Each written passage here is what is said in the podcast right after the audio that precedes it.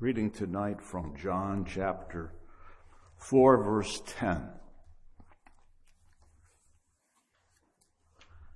And Jesus answered and said unto her, If thou knewest the gift of God, and who it is that saith to thee, Give me to drink, thou wouldst have asked of him, and he would have given thee living water.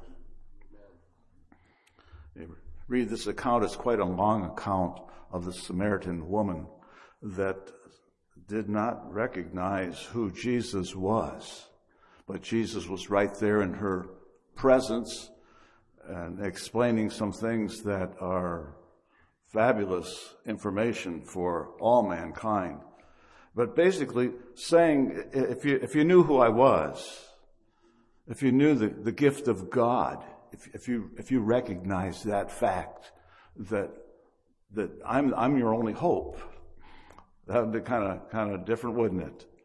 But Jesus was her only hope. But he's everybody's only hope. All of us need, need the Lord.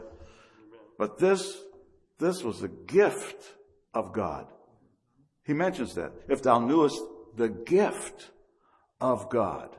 We're, we're living in the, month of December where gifts are pretty common and people give gifts, people receive gifts, all sorts of gifts at, at different times. I've often wondered about, about the gift, not just the gift of God, but a gift in general. Can you imagine if you had a gift laid out there and you all gathered around that gift. It's not, not unwrapped, it's a wrapped gift. And you just sat around, talked about it, and looked at it. What's in that gift? What is inside that box or whatever it is? Even, even if you should be so blessed with one of those Christmas trees that has gifts underneath the tree, uh, like we usually remember as, as children, we want to know what's inside those boxes. We're, we're not really uh, too impressed by looking at the beautiful paper and bows and all that stuff. We want to know what's in there. In a way, this is what Jesus was saying to this woman. If you only knew about the gift of God, or, or if you really comprehended what the gift of God could do for you, you would ask. You would ask for, for help in this hour of need. And she definitely needed help, as all mankind has needed help through the centuries. But an unwrapped or a wrapped gift is, is not that impressive until you can get inside and see, see what you're, what you're looking at. Jesus is the perfect gift. It's the perfect gift. You can't get, get higher in, in value or worth than the, the gift of God, the gift of Jesus Christ, the Son of God, come to save uh, mankind from their sins. It's a, a, gift that, that provides eternal life, everlasting life. There's no substitute for it. You can't, you can't buy it. Uh, you can't earn it you can't do good works until you uh, obtain uh, uh, enough good works on your list of good works list to uh, be worthy of it because it's a free gift. It's the gift of God and it's paid for. Jesus paid for this, this gift of God. He paid at Calvary. He paid by his life, by full surrender, horrible, horrible death, and yet he was resurrected on the third day, and for that we are extremely thankful. The value of eternal life. How do you value it? How do you, uh, how do you really put a value on everlasting life? Do you wake up in the morning sometimes and think that the value of my Christian experience? We probably just wake up in the morning and, well, some of us get out of bed. We're thankful that we got out of bed okay without hurting ourselves. Uh, but uh, uh, th- that's a gift too, isn't it? Uh, to be able to do that uh, very profitably. James chapter 1, mentions the fact that, I like this verse anyways, it mentions the fact that every good gift and every perfect gift is from above. Come from God. Every good gift and every perfect gift is from above. Now continue to give gifts, okay? I don't want to stop any of that. The gift giving, that's okay, that's good. We, we enjoy that part. But the, every good gift and every perfect gift is from above. It comes from God. That's the perfect gift, the gift of Jesus Christ to, to mankind, to you, to me. I, I think of this uh, at this time of year. I had a, a godly grandmother. She moved to the United States, oh, I don't know when, really early 1900s, I suppose, from Sweden. And there was a large, a large uh, uh, group of Swedes that moved to Jamestown, New York eventually, and that's where I grew up. I didn't learn Swedish, but uh, thankfully they worked on English. And I, I, can remember that. My grandma spoke English, thankfully. And I, I remember when she'd get on the telephone, she'd speak to friends in Swedish, and she had Swedish books, and she had a Swedish Bible, and so forth. But there was never any uh, uh, language barriers between grandma, grandma and her firstborn grandson, which was me. I was firstborn among all the grandkids. There was 12 grandkids eventually, and that would be maybe six parents involved in that. So when we got together at Christmas, that was always an exciting time. We just enjoyed going to my Aunt Hazel's or my Aunt Betty's or maybe at our home, and we'd get together and exchange and had gifts there given and have food. Swedish food, generally speaking, is good food. Grandma made Swedish rye bread, but I don't remember that at Christmas. It's good stuff. But the one thing I remember, uh, if you, if you scratch your brain, maybe you've got a good memory, and try to remember when you were quite young any gift you ever received. And it's like, I don't remember a single gift I ever received. Not one, except for one. The one from grandma. Grandma was very poor. I didn't know how poor she really was. Her husband died in 1936. She lived as a widow for 32 years. She had very little money. And I think my uncles kind of supported her and helped her along, and very little Social Security but never heard her complain about it. Never ever heard her say anything, I am so poor, it's such a miserable life, and, and everything is turned against me. Her life was about God, and that's all I remember. But that year, at least one year, and maybe it was more than one year, she gave all the grandkids a gift. We all received a gift. It wasn't exactly like this, but it was a, an envelope that you could see through and see the, the, the George Washington on there. There's, we'll see a little George Washington there. One dollar bill. That's what we received from grandma that year. That's the only gift I can remember because it came from grandma out of a heart of, of love and, and I had no idea at the time how much sacrifice probably went behind that, that, uh, maybe $12 that she gave to her grandkids that year. But good memories of grandma. You see, the gift of God is, is something that has to be transferred to people. How do you transfer a gift of God? How does Jesus possibly transfer his love for you and for me? Except somebody delivered that, that message. If, except somebody uh, bring that gift.